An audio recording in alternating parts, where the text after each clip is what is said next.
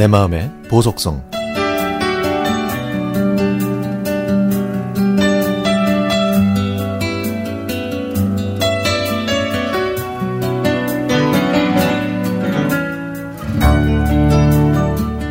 얼마 전에 친구 경희가 아파트 정문으로 나오라고 해서 슬리퍼를 질질 끌고 나갔습니다. 경희는 제 얼굴을 보자마자 검은 봉지 두 개를 건네면서 자, 네 좋아하는 거 만나게 먹으라. 나 간다. 하고는 금방 가버리고 말았죠.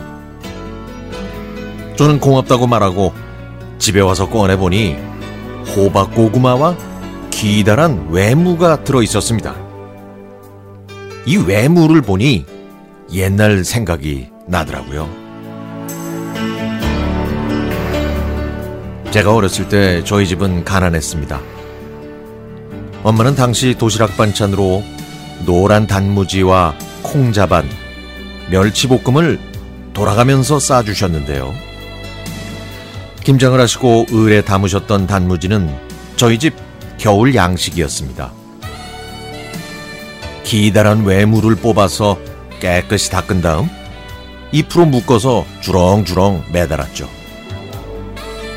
시간이 지나 외무가 꾸들꾸들하게 마르면 잎을 잘라서 독에 담으셨고 그 위에는 쌀겨로 노란색을 입혀서 촉촉하게 덮으셨습니다.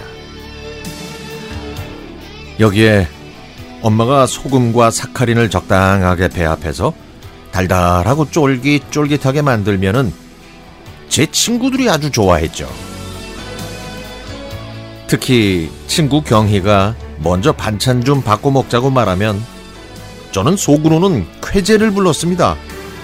왜냐하면 저는 경희가 싸온 소세지와 계란말이 고기볶음 같은 반찬을 먹을 수가 있었거든요.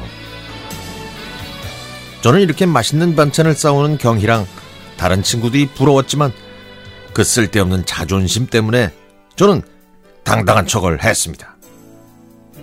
우리 엄마표 단무지는 아무나 흉내낼 수 없는 맛이거든.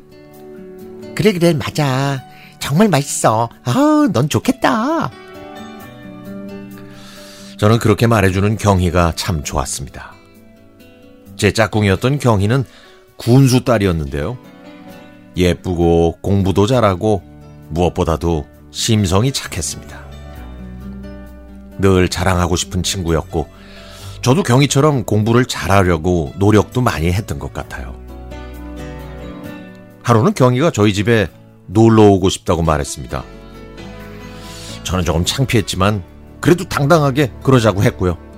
경희를 집에 데리고 왔습니다. 엄마는 고구마를 쪄서 동치미와 함께 들고 오셨죠. 아, 예쁘다. 너 많이 먹고 놀다가 음, 네가 단무지 좋아하는 친구지? 네, 어머니. 단무지 정말 맛있어요. 그래, 그럼 너 갈 때 좀 싸줄게. 어머니께 가져다 드려. 그리고 엄마는 경희가 돌아갈 때 고구마와 단무지를 싸주셨습니다. 다음날 학교에서 만난 경희는 저에게 봉투를 건네주었습니다. 그 안에는 경희 어머니가 사, 싸주신 햄과 소세지, 통조림이 한가득 담겨 있었죠. 이걸 엄마한테 드렸더니 엄마는 깜짝 놀라셨습니다. 처음 보시고 처음 맛보시는 것들이었거든요.